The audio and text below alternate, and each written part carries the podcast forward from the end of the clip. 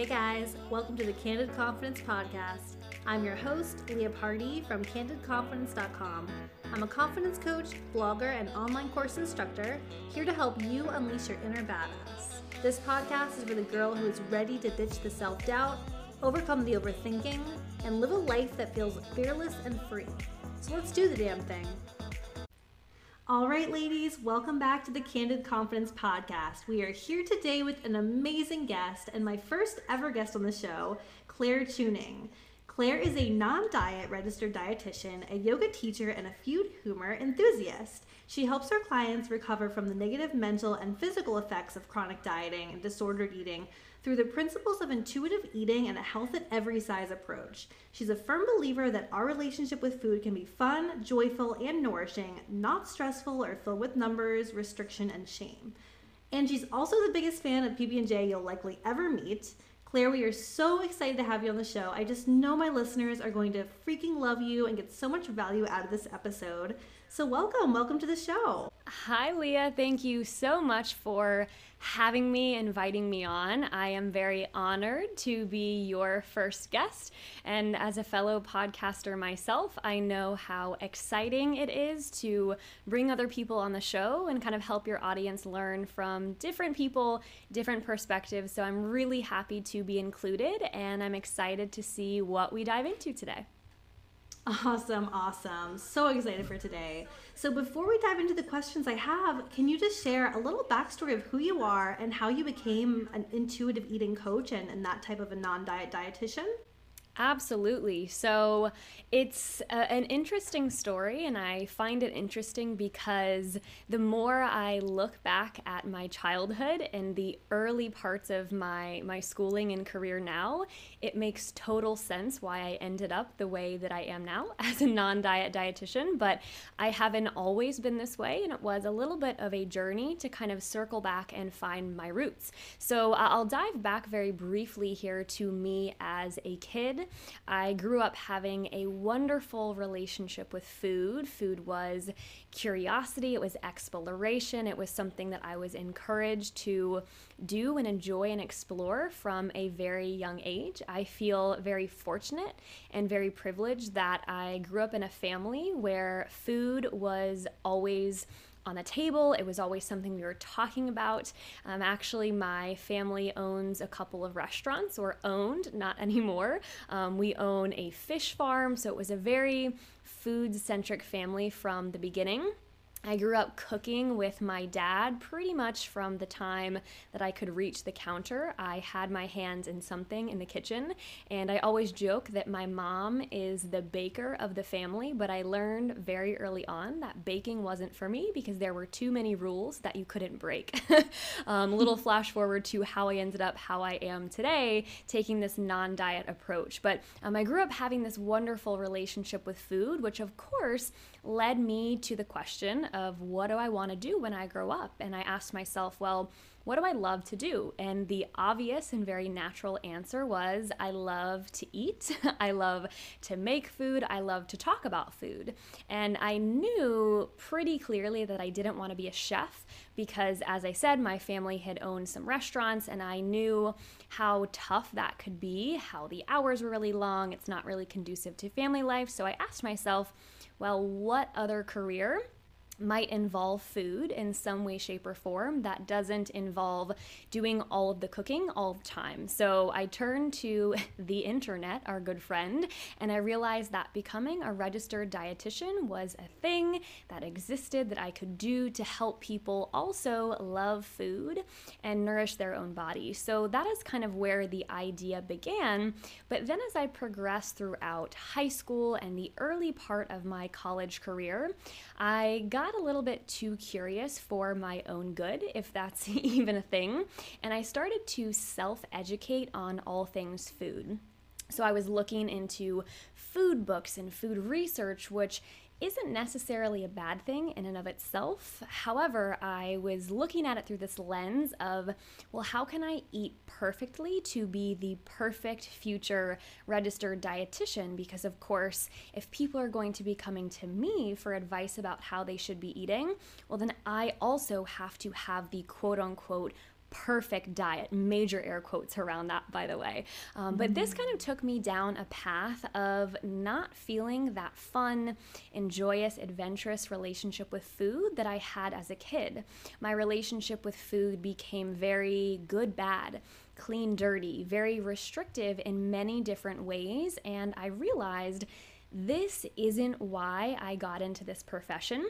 I didn't get into this profession to beat myself up or um, to teach people things about food that were going to impair not only their physical health but also their mental health. So, around this time, kind of towards the end of my college career, I started coming out of that more restrictive and controlling relationship with food, and I started to get back to my roots, for lack of a better term. So, I started allowing foods back in that I enjoyed.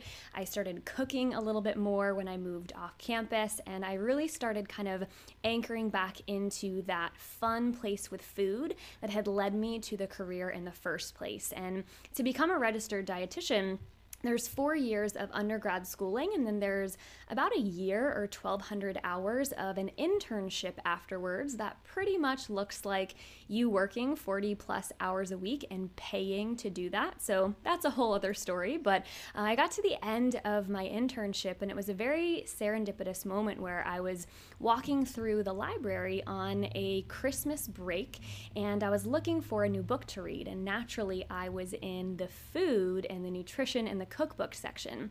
And my hand, I don't know if it was divine intervention, if this was meant to be, but my hand landed on a book called Intuitive Eating. That was written by Evelyn Tribole and Elyse Resch. And I pulled it off the shelf, and I will never forget the moment when I said to myself, well, this might be a good book to read. and from that moment forward, my own relationship with food has been mended and healed in more ways than one, but really my career and the, the professional trajectory of where I wanted to go with my profession has been formed and shaped and molded in a way that I couldn't be more grateful that it has been. So, kind of to bring us now to present day, something that I didn't mention, or maybe I kind of did a little bit by saying my family has owned restaurants, but I grew up in a very entrepreneurial family as well. So, I came out of that internship I found that book and I also thought to myself, well, not only do I want to take a non traditional approach to nutrition, aka intuitive eating, but I also want to do this on my own terms on my own time in my own way. So I decided to start my own business. So now I do intuitive eating coaching 100% virtually, and I work with my one on one clients to help them mend and heal their relationship with food and their own bodies through the principles of intuitive eating. And it has been so cool to work with people from all different walks of life, people who live in different states, even different countries, and really hear their stories and hold space for them and help them to find that relationship with food that that is fun, is confident, I'm sure you'll like um, being on this podcast, and that is easeful and that is uncoupled from diet culture. So I know that was kind of a lot, but that's me in a nutshell as far as where I have come from to where I am now. Awesome. Thank you so much for sharing that. You tell the stories so well. Great. Can you give us a little bit of, I guess, what was in that book? So, what made you feel like, okay, intuitive eating, this is better than dieting? What was kind of that breakthrough for you? Yeah, I love that question. And for me, which is maybe something you can appreciate, I know before we hit record here, I asked you some of the things you talk about here on the podcast, and you mentioned the word woo woo. And I had to chuckle a little bit because I am very much along that same vein. And I, you know, it, it fits with intuitive eating, but I'm a, a big proponent of when something feels right or when you read something and it clicks with you, that's when you know you have found your thing. So when I picked up that intuitive eating book, what I felt that it offered me was uh, words, there were research studies, there were um, little tidbits of proof to show that the relationship with food that I had as a kid is healthy and is positive and is really the quote unquote normal relationship with food that we can all get back to. In fact, in the book, it actually talks about the importance of returning to a place in your relationship with food that is kind of filled with this childlike sense of wonder and awe and pleasure and satisfaction. So when I heard those words and I realized that the book was written by two fellow registered dietitians and this is an actual approach, it is a framework of 10 research informed principles that are health at every size aligned. So when I had realized they had put forth this framework for other dietitians to help spread the message, I knew that it was something that I had to do. So I guess to answer your question, it was the the gut reaction of I have to do this, of returning to that childlike sense of ease around food and also those 10 principles that kind of take the woo-woo-ness or the things that are a little bit intangible and they make them teachable and a little bit more tangible to people like myself and yourself and also my clients. Absolutely. Um, so, what would you say are some of the key benefits of intuitive eating versus dieting? Oh, I love this question. Uh, I can go on and on and on about the benefits of intuitive eating, but I think um, what I would really like to highlight here, as far as what intuitive eating does and what dieting doesn't, is intuitive eating is really a framework to help one reconnect with your sense of body trust and body wisdom. So, really, what intuitive eating does is it brings the emotional part of the brain, the primal instinct part of the brain, and also the rational part of the brain all onto the same page so that we can do things like honor our cravings and pay attention to things like hunger and fullness and satisfaction. And we can learn to do that in a way that aligns with what makes us feel good and how we can do this in a way to honor our sense of trust and confidence in our own sense of wisdom instead of putting something so personal and something um, so so close to home as our food choices on something like a diet or a meal plan. I really find that what dieting does in the long run is it not only harms things like our physical body, meaning our metabolism if we are under fueling but it can also harm our mental health. It can make us obsess over food and body, and something that is meant to be quote unquote for our health can actually, in the long run, be something that really detracts from our health and really takes away from our health. So, what I love that intuitive eating does is it brings all sectors of health onto the same page where we're focusing on ways to honor our physical health through what foods make us feel good. And we're looking to move our body in ways that we enjoy and bring us satisfaction rather than out of obligation or to burn X number of calories. So I really feel like intuitive eating is that kind of holistic, whole person approach rather than the very rigid black and white mentality that diet culture tells us, you know, you have to do these things in order to be healthy. But in reality, there is no one size fits all. And I feel like that is what intuitive eating encompasses really well. Yes, I completely agree. That makes so much sense. So, kind of going off of that, how would you say that the intuitive eating approach promotes confidence and self love? Because that's something that I'm definitely trying to teach my listeners, and I think you can totally um, shine, shed some light on that. Oh my goodness, yes. So, um, confidence and self love, self appreciation, self respect, whatever you want to call it, is something that can't really be separated from intuitive eating. Um, something that I encourage many of my clients to have on this journey is some self compassion and showing ourselves that sense of compassion so that we have the space to grow and learn and get curious about our own behaviors and what might serve us. So, like I said a couple of moments ago, the thing that diet culture or diets in general really hacks away at is our sense of confidence in ourselves and trust in ourselves. I think diets do a really good job of convincing us that we have to be on a plan or we have to track our calories or we have to obey this meal plan in order to be quote unquote healthy or know what's good for our bodies when in reality we have known how to eat and nourish our bodies from the moment that we were born. And that isn't necessarily an ability that we lose, but we can just kind of lose sight of that over time. And the more diets we go on, the more, you know, meal plans we involve ourselves in, the longer that we've been in this dieting space, it can become difficult to tune into that wisdom and difficult to trust that wisdom of the body because we have been taught rather implicitly or explicitly that our bodies aren't good enough, that our bodies can't be trusted. So I really mm. feel like when someone decides to go down an intuitive eating approach, we have to bring both feet in the boat rather than straddling one foot in the intuitive eating boat and one foot in the diet culture boat. And we say, I know this is going to be hard, and I know this is going to take a lot of unlearning and relearning. But if I can have that sense of trust, if I can lean into the cues that my body is giving me and offer myself that sense of self compassion, then maybe I can get somewhere with this. So um, I hope that answers your question, but really, our messages of, of confidence and self love, you can't really um, untie them from intuitive eating because you can't have one without the other. They are both both needed to to help each other flourish for sure.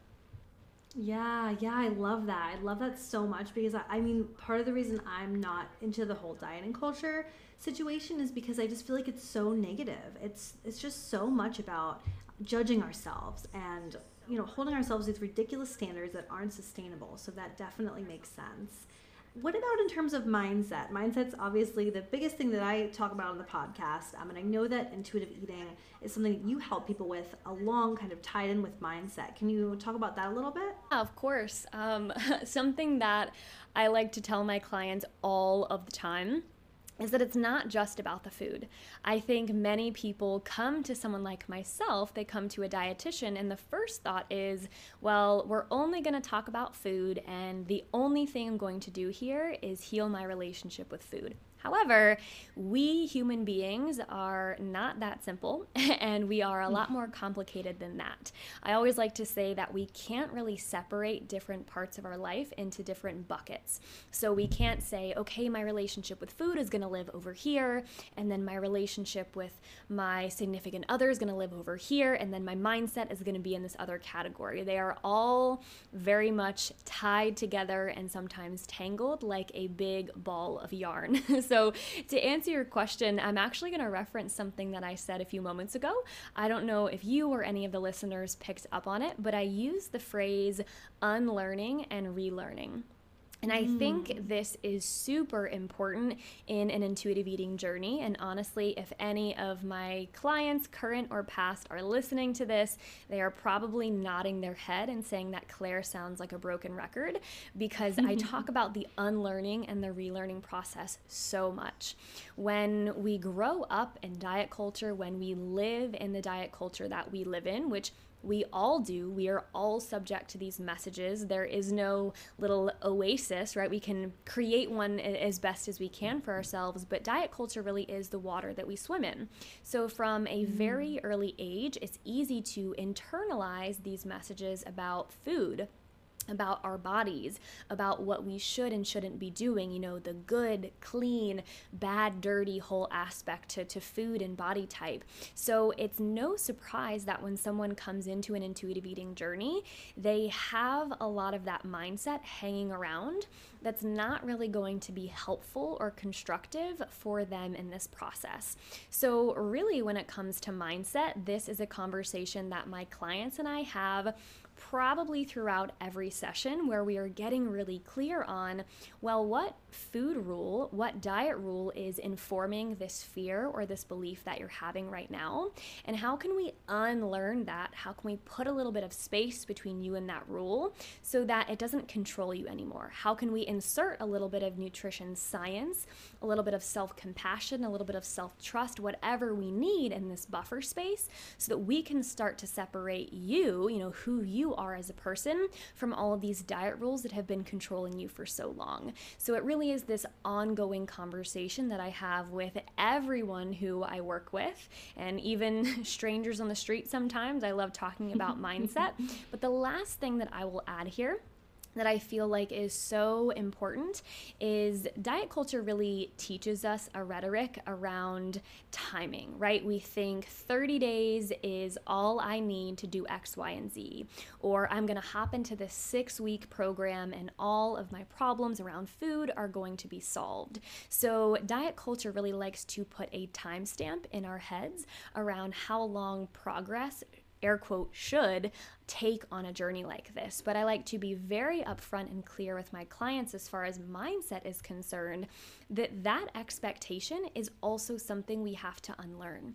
Because if it has taken you months, years, decades, even for many of my clients to get to this point in your relationship with food, then it makes sense that it's probably going to take a decent amount of time for you to unlearn this mindset and relearn a mindset and, and these principles that are really going to help mend that relationship with food and body. So, again, I know that was a lot, but mindset is something I could go on about for days, and it's something that is so important to tackle in a process like this. Yeah, I feel like it's so important. I feel like no matter what the problem is in life, whether it's, you know, food problems, body image problems, anything that's stressing us out, it really all goes back to mindset. It all goes back to those beliefs we have that we've taken from childhood and that we've held on to, and how we can, like you said, unlearn those and put new beliefs in their place. So that's really, really important. Thank you so much for sharing that. Mm-hmm. What about the concept of mindfulness in regards to eating? What can you enlighten us on about that? Yeah, awesome question. I love how insightful your questions are. It's like they all feed off of one another. This is great. Um, so, mindfulness is a, a part of intuitive eating for sure. So, I actually like to talk about mindfulness or mindful eating specifically, kind of as a sister or a cousin to intuitive eating. So, they're actually two different things, and it's very easy to kind of use these words interchangeably, but actually actually they are two different concepts because like I said intuitive eating is that the research informed 10 principles or that framework that is set forth by the book and mindful eating is more like a toolkit of what we can do when we approach a meal. So oftentimes I have clients start with me on their intuitive eating journey and mindful eating is something that we cover and I actually walk them through an exercise usually a couple of months into their journey journey with me because once we have unlearned, we'll use our favorite word there again, but once we have unlearned some of these diet culture rules and we have a little bit more mental real estate to fill with more neutral or positive attitudes towards food, I find that mindfulness and bringing all of our senses into an eating experience can be a really beautiful way to do one of the main things that intuitive eating is trying to get us to do, which is to have more pleasure and satisfaction and enjoyment out of eating. One of the questions that I will often preface a mindful eating exercise with one of my clients with is Can you ever think of a time where you maybe ate something, but you just were not present? And nine times out of 10, their answer is yes. and my yeah. answer to that question would be yes, too, because we are all human and sometimes we have to eat on the run. And that's okay. But the thing about being distracted while we are eating is that we don't really get the opportunity to absorb that experience for all that it is. So, when it comes to mindful eating and getting more satisfaction out of our food, it really is a process of, like I said a few moments ago, engaging all five senses. So, asking really exploratory questions like, what does this food look like? Does it have a color? Does it look like it has a texture? Is it vibrant? Does it have seeds? You know, getting really curious about the the sight of it. Mm. Then does it feel a certain way? Of course, you know, if it's soup, I'm not going to tell my clients to drag their hands through a pot of soup, but does the mm. food have a specific feel to it? And when we taste it, what does it taste like? You know, how would you describe this eating experience to someone who has never had that food before? What kind of adjectives, what kind of verbs would you use to define how that experience with that food is landing for you? So I think mindfulness when it comes to food can be a really incredible tool to help us tap into the feedback that our body is giving and also understand that food can be a really pleasurable and beautiful experience if we are in the right mindset to receive that. Kind of circling back there to your mindset question. Yeah, I feel like that's a really nice thing to share because it's such a tangible tip that we can take away today is just spending more time being mindful while we eat and being present instead of watching TV or, you know, eating on the go or just like texting whatever we're doing. It's it's taking a moment of appreciation for the food and I, I really love that. Um, that makes a lot of sense and how that would help. Um, I wanted to ask you too. So besides PB and J, this is going to be like a double question. um, you love PB and J. I want to know: Do you have any like exciting variations, or are you going with like the standard? And what else do you typically eat in a day? Oh, I love this question for anyone who does not follow my content yet, but maybe you will after this episode. You will find that the things I'm very passionate about in life are intuitive eating and peanut butter and jelly in that order. I am a huge fan of all things peanut butter and jelly, and I'm also a fan of switching it up a little bit sometimes. So I Ooh. always love the classic PB&J. To be honest though, well I'm not really a fan of grape jelly. I much prefer more of like a raspberry or a strawberry. Um, so that's kind of like my go-to OG PB&J. But sometimes if I'm feeling a little bit crazy, I like to take an actual fruit, like a, a real fresh fruit, and use that as the J. So for example, I will Ooh. really thinly slice some apples and maybe put some honey, or maybe some thinly sliced strawberries or raspberries, and I find since we just talked about mindful eating, that it brings a very interesting texture, a different mouth feel, and even though I'm eating my love or uh, a very similar food to what I do on the daily, it adds a little bit of excitement and adventure in that kind of different taste and texture to quite literally sink my teeth into. So, uh, kind of getting to the second part of your question, if it's not obvious already. I eat PB&J or some iteration of it nearly daily. I love it that I cannot get rid of it. Um, as far as what the rest of my eating looks like, it really depends on the day. Um, and something that I love doing as a dietitian or an intuitive eating dietitian is actually bringing a little bit less of my own food preferences into uh, my social media content or conversations with clients. Because what I find, kind of again tapping into what I said a few moments ago, if we are all living in diet culture with this diet mentality, it is so easy to have the belief that what we eat should look the same as what someone else eats, especially yeah. if that person is in a healthcare profession or or in a position of power. So I, I used to be super big into posting all the things that I would eat and enjoy, and it wasn't coming from a malicious standpoint whatsoever. But as I've gotten a little bit older and more experienced in the field, I kind of realized, well, you know, what might this be taking away from for other people's relationship with food? What if I could, you know, talk about food and have conversations like this with you and let people know that they are the masters of their own body and they get to decide what feels best for them rather than looking to me and saying, Well, I have to eat exactly like her. So, really, the only thing that you will hear me talk about super specifically, with a couple of exceptions here and there, of course, when I offer some tips on, you know, meal prepping and, and snack prepping, but the only thing you'll hear me talk about very passionately is peanut butter and jelly because I like to be um, very open to the fact that everybody gets to make their own decisions and just because I eat something doesn't mean that that will work for you. And what you decide to eat, both you, Leah, and you know everybody else who is listening to the podcast, should really come down to your preferences and what you have access to, and you know how you're feeling on any given day. So I know that wasn't an exact direct answer to your question, but um, I hope that kind of provided a little bit of a, of a different perspective there. That is such a good point. You're absolutely right there with yeah, we yeah, we tend to pick up everything from the people that we're looking at for for that advice. So of course someone like you, um, I love the fact actually that you do share the peanut butter and jelly thing because you could easily be saying like, oh, don't eat bread. Like you know, obviously you're teaching the opposite of that. Right. Um, and with the intuition part. So that's awesome. Um, and I wanted to share um, in college, I used to fry pe- peanut butter and jelly in a pan, or sometimes just just like mm. peanut butter in between bread and fry it until like it's like melty and warm. Have you ever done that? Oh, I have. It's kind of like a PB and J grilled cheese, but without the cheese. Yes. Is that like? Am I envisioning that correctly? Yeah, it's so good.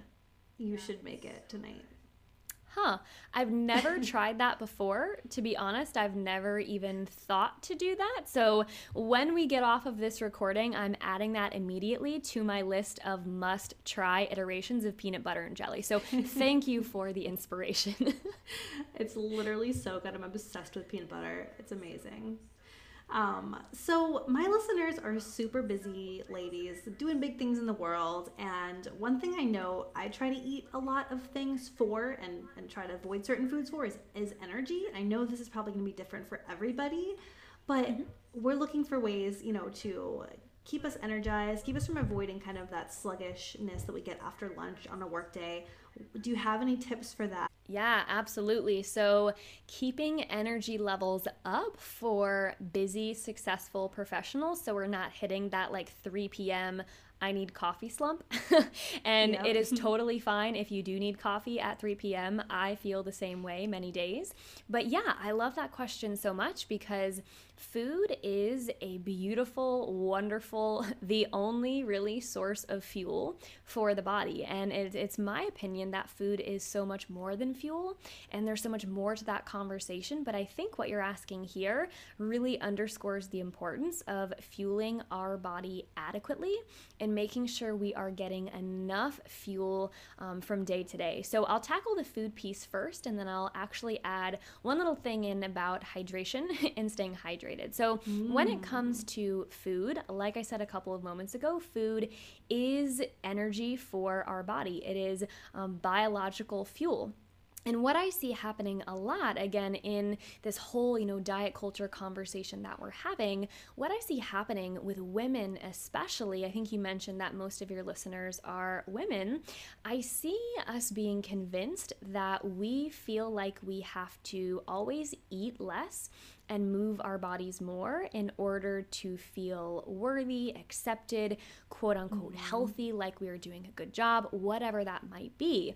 But this really is not the case because if you do not eat adequately multiple times throughout the day, then you are not going to have the energy to sustain any daily activity you're not going to have the brain power and the brain fuel to sustain you throughout your workday or any movement practice you choose to involve yourself in. So, if anyone who is listening has ever fallen victim to I have to eat less and do more, and that has led you down a path of not feeling energized and feeling really sluggish, then I hope this answer sheds a little bit of light on why that may have happened.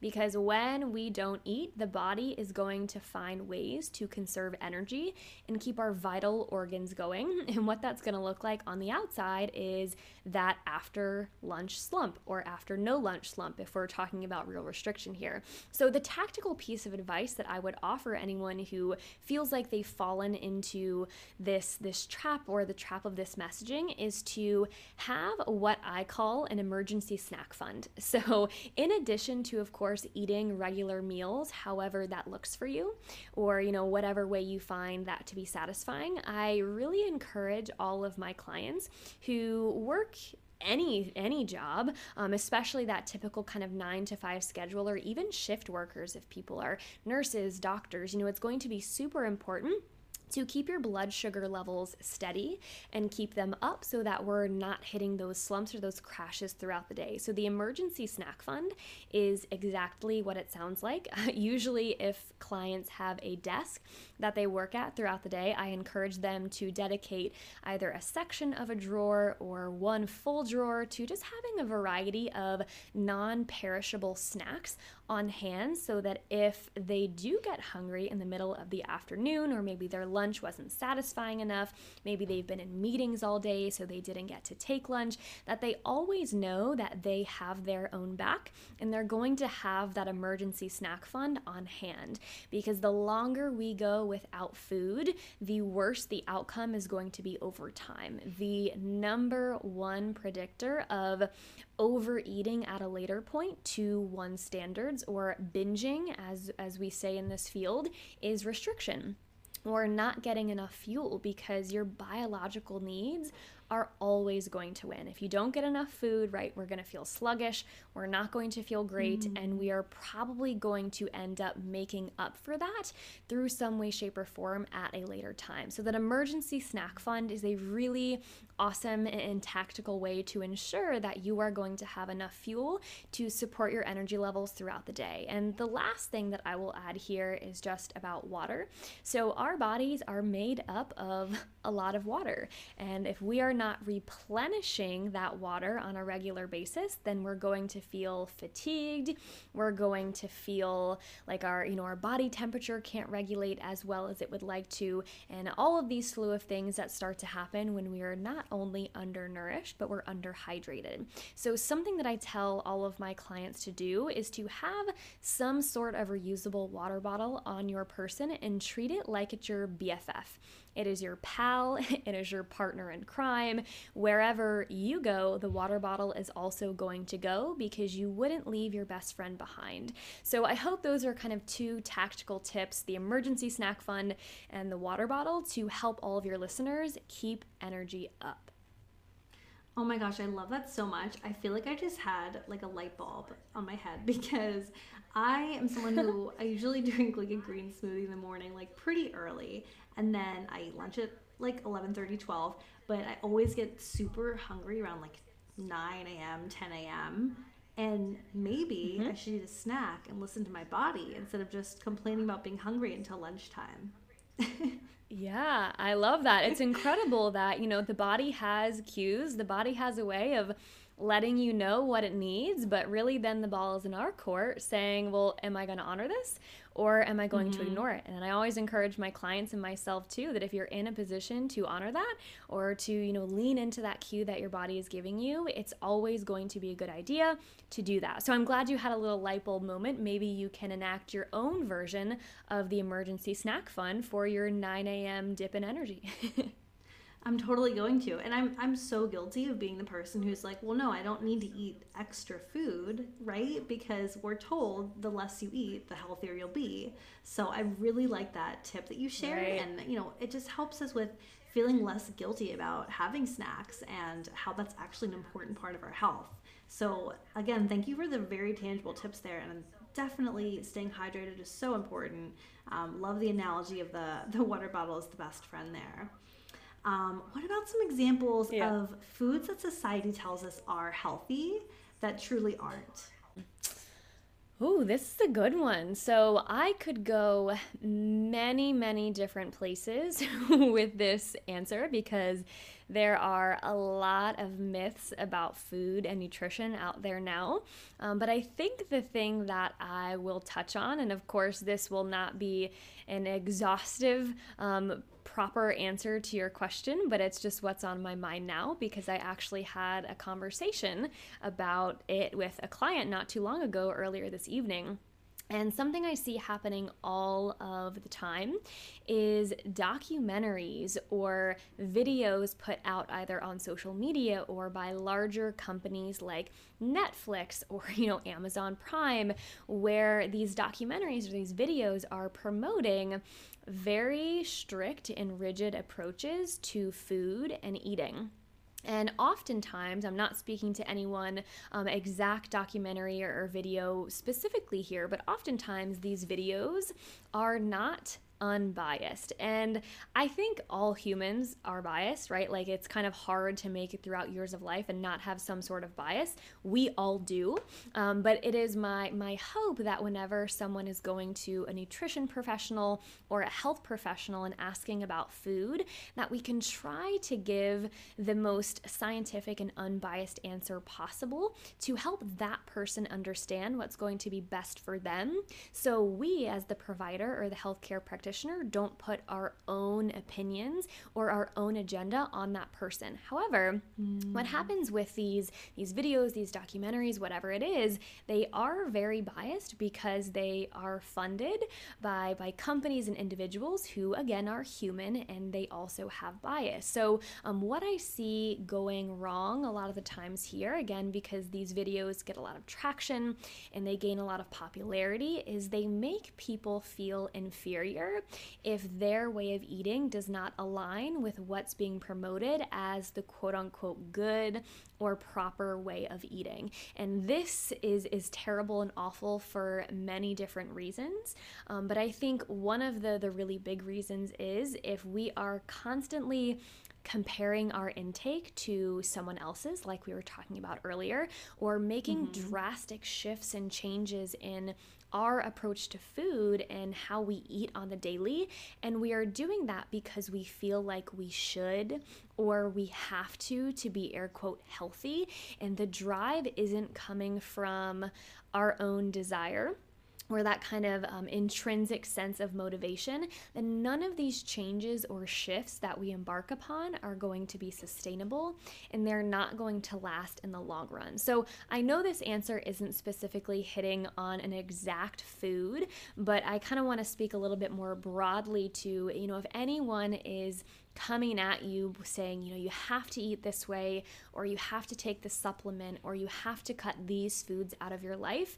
And your initial gut reaction, kind of like I was telling you that the first time I answered your question, but the initial gut reaction is, well, why? Or I don't want to do that. Or my life would be so much less enjoyable and satisfying if I lived that way, then that might be evidence enough to say that you need to stay in your own lane, that you know what's best mm. for your body, mm. and you don't have to prescribe to, you know, these shows or these books or, or anything that doesn't feel good for you and your own body, even if whoever is presenting it is saying this is the healthiest way to live, or, you know, this is the end all be all. It all really boils down to what will work best for you and what will fit best with your life.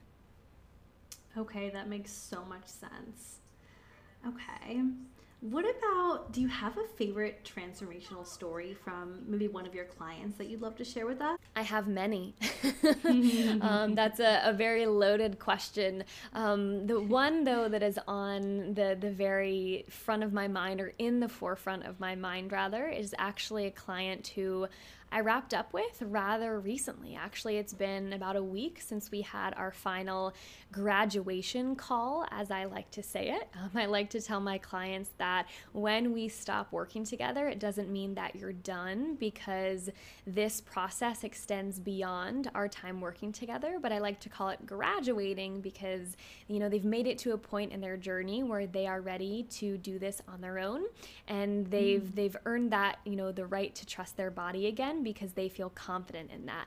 Um, so the one that I am thinking of is actually someone who came to me and she wanted help um, repairing and mending her relationship with food, but she really wanted to focus on her relationship with her body as well.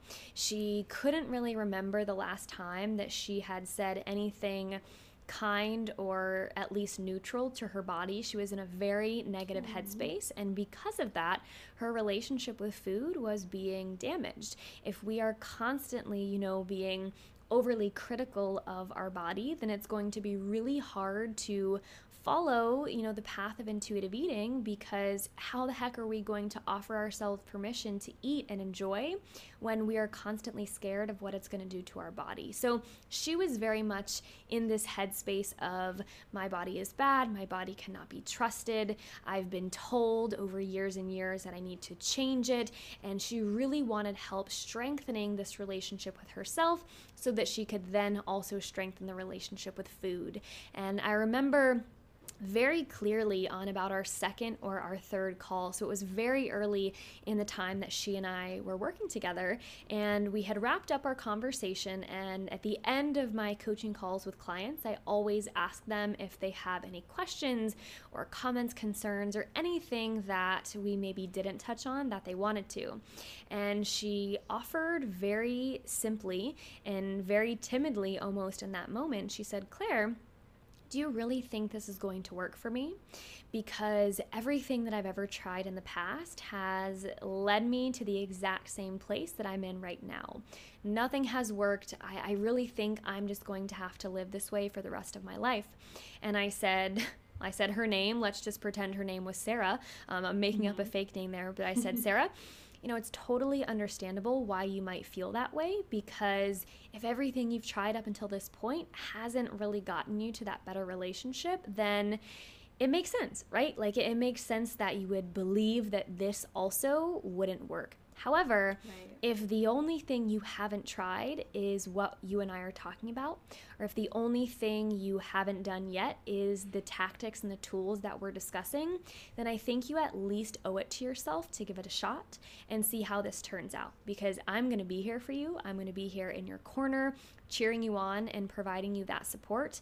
But nothing in this process is guaranteed unless you also show up and dedicate your energy and attention to this journey. And I said that and she said, You know what? You're right. I'm here. We're doing this. So I'm going to lean into the process and I'm going to trust it. And I'm very happy to say that about six months later, it brings us about to present day, she feels so much better in her relationship with food and consequently also her body. She never thought she would be in a place where she wasn't always consumed with thoughts about food or how she looked or her clothes. And she really is able to live now, as she told me just a few days ago, with the freedom and the mental real estate and energy to do more than pick herself apart and stress over her food choices. So, again, I have many that I could share, but that one was in the forefront of my mind because it was a rather recent one. Oh my gosh, that is incredible there's got to be so many people listening right now who can relate to that, who are just ripping their bodies apart all the time, feeling guilty around food. And like you said, I mean, taking up that much mental space distracts you from other parts of your life. And I, I wanted to touch back too on something you mentioned earlier about how it all ties together and that you can't just separate your body from food from relationships from mindset it's it's all one flowing thing so it makes sense that when you can heal that relationship with eating and dieting that you can heal your you know body image issues and i absolutely love that story. Thank you for sharing that. Of course. Awesome. What if you could give us maybe three action steps that our listeners can take away um, to start kind of stepping away from diet culture and into intuitive eating? What would that look like? Mm. I love that question so much, and I really hope that whoever is listening right now is definitely getting some tactical steps and some takeaways. Um, that's something I've loved about this conversation so far is that, you know, we're woo woo at times, but we're also very uh, boots on the ground doing what we need to do to actually um, put the steps forth to mend that relationship with food and ourselves. So, the first yes. thing that I would say is actually the first principle of intuitive eating. And this is in the book by Evelyn Tribole and Elyse Resch, like I mentioned earlier. I highly recommend that anyone get their hands on this book. So maybe that would be my first action step, actually. Um, the, okay. My pre number one, but we can actually call this number one that if you have not gotten your hands on this book, but what I am talking about sounds very intriguing and interesting, I really encourage you to just start diving into the world of not diet culture, the world of mm-hmm. the non diet revolution. And the best way to do that, in my opinion, is by surrounding yourself with resources that align with this message and go against the diet culture message. So that would be step one is to surround yourself with resources that lift you up and encourage you to get curious and learn rather than resources that tear you down and make you feel like you are less than for doing less or for, you know, not eating a certain way, everything like we've been talking about throughout the episode. The second thing that I would encourage people to do and this kind of ties in with the the latter part of step 1 there is to really assess parts of your life where you believe the diet mentality may be sneaking its way in. So, for many people in the day and age that we live in, for many people, the biggest culprit of this is social media.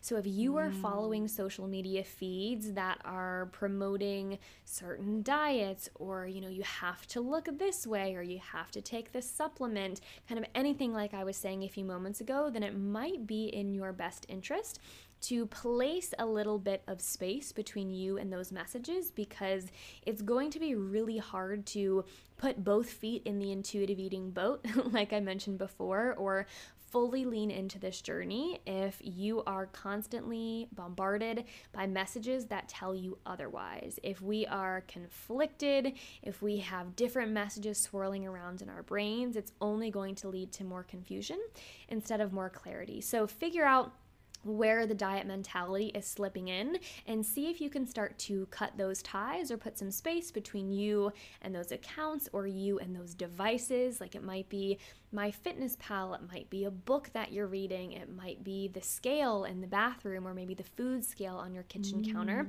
Whatever it is that's perpetuating this negative relationship with food and self, just start to create some distance there. And the last thing I would say is going to be more of a mindset piece, which Leah, I think you'll like this because you asked me about mindset a few moments ago. Um, but I'm going to echo what I said a little bit earlier in the podcast about self compassion. So, again, sometimes I feel like a little bit of a broken record when I talk about this, but I talk about it so often because you cannot do this intuitive eating non diet journey while also being super hard on yourself all of the time. Again, it makes total mm-hmm. sense why we come into this journey and we place these harsh expectations on ourselves if it has to look this way or it has to be this way or it has to progress in a certain amount of time. But with intuitive eating, which is very contrary to diet culture, there is no right or wrong way to do it. There is just your way. There is your way of learning, of getting curious. And if you can't hold that space of patience and compassion for yourself, then you're not going to be able to learn and ask these questions and get curious about the things that really might serve to move your journey journey forward. So it's full of ups and downs. Progress is not linear, but if you can hold that space of compassion for yourself, especially in those low moments, it will keep you moving forward rather than stagnating. So those are the three that I would offer. Again, I could offer many, many, but if I had to condense it to three, that's what it would be. Awesome. I hope everyone's taking as many notes as I am. This has been so, so good. Thank you so much for sharing all this and for joining us tonight. I know my audience is going to be reaching out, giving us their takeaways, telling us what they loved about this. Um, before I let you go, I'd love for you to share with us where we can find you, connect with you, learn more from you, get you being that voice in our minds instead of that whole diet culture that we're following. Um, let's follow you instead. So, where can we find you? Absolutely. yes, I would agree. If you're going to do that social media cleanse, like I was talking about, maybe following some individuals like myself and other non diet dietitians can be a really great place to start. In addition to getting your hands on the resources like the book. So, if you're looking for me personally, yours truly, you can find me Predominantly on Instagram is a platform where I hang out most, so my handle there is simply my name, Claire Chewning, which is a very fitting name for a dietitian because my last name is so close to chewing, but it does have that extra N, so C H E W N I N G. Um, I also have a podcast, much like Leah herself here, that is called the Yours Truly podcast. Um, in addition to the podcast, I host a free private Facebook community. So this is not only for my one-on-one clients, but really anyone who is interested in learning more about intuitive eating and you know getting more of these tips or these sound bites in their daily life. I hang out in that community also every day. So if you're interested in joining, you can simply search the Yours Truly Goal Slayers on Facebook, and then I will shoot you the message with the application to join. And the last place you can find me, I feel like there's one more place I was going to plug here, but that actually might be it. Podcast, Instagram, okay. Facebook. Yeah that's actually all. So I, I, feel like I'm in awesome. more places, but those are definitely the main ones. But um, yeah, before um, you add anything else and wrap up here, I just wanted to say thank you so, so much for inviting me on, for allowing me to be your first guest. It is always a pleasure being able to connect with like minded individuals like yourself. And I hope anyone in your audience who really vibes with these messages will reach out and keep in touch because I would love to be of help in any way possible. Yay! Okay, guys, go follow her. She's really fun to watch on Instagram and she shares a lot of really tangible info too and, and action steps. So she's funny, but she's also sharing a lot of, of tips and tricks over there. So definitely worth following her.